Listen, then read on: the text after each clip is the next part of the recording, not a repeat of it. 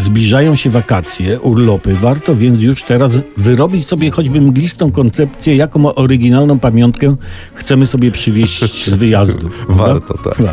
Wybór jest spory od ciupagi po puzderko z delfinkiem z muszyny, ale warto się szarpnąć na coś no niezwykłego.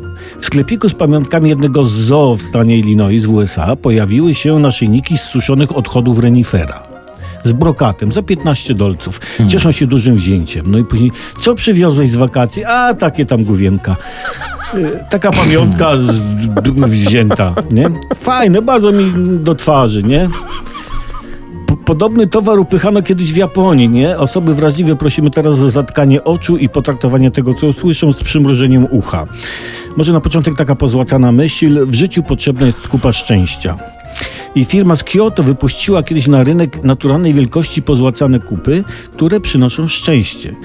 Można by jeszcze te symbole szczęścia, nie wiem, sprzedawać z mieczami samurajskimi, by, by, byłyby to tak zwane z Sienkiewicza zbrojne kupy, prawda?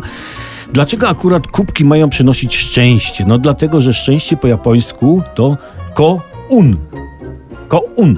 I jak przestawimy sylaby, to otrzymamy słowo unko, oznaczające właśnie kupę, czyli to, co no, można nomen omen kupić jako pamiątkę talizman szczęścia. No taka moda, kurczę, i nic nie zrobisz. Ludzie to kup y, y, nabywają.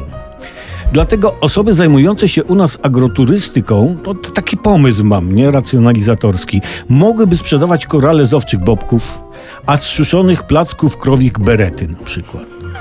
I, i tak ubabran, y, ubrany, powracający z wakacji turysta wzbudzi zachwyt i powszechny quiz. Znaczy ten aplauz. Aplauz. Dobra, zaraz wracam. Dorosły człowiek, no. Teraz tutaj. Tak dobrze, że zamiast beretów nie wymyślił frisbee. Tak, tak, tak. To by było dopiero zabawa.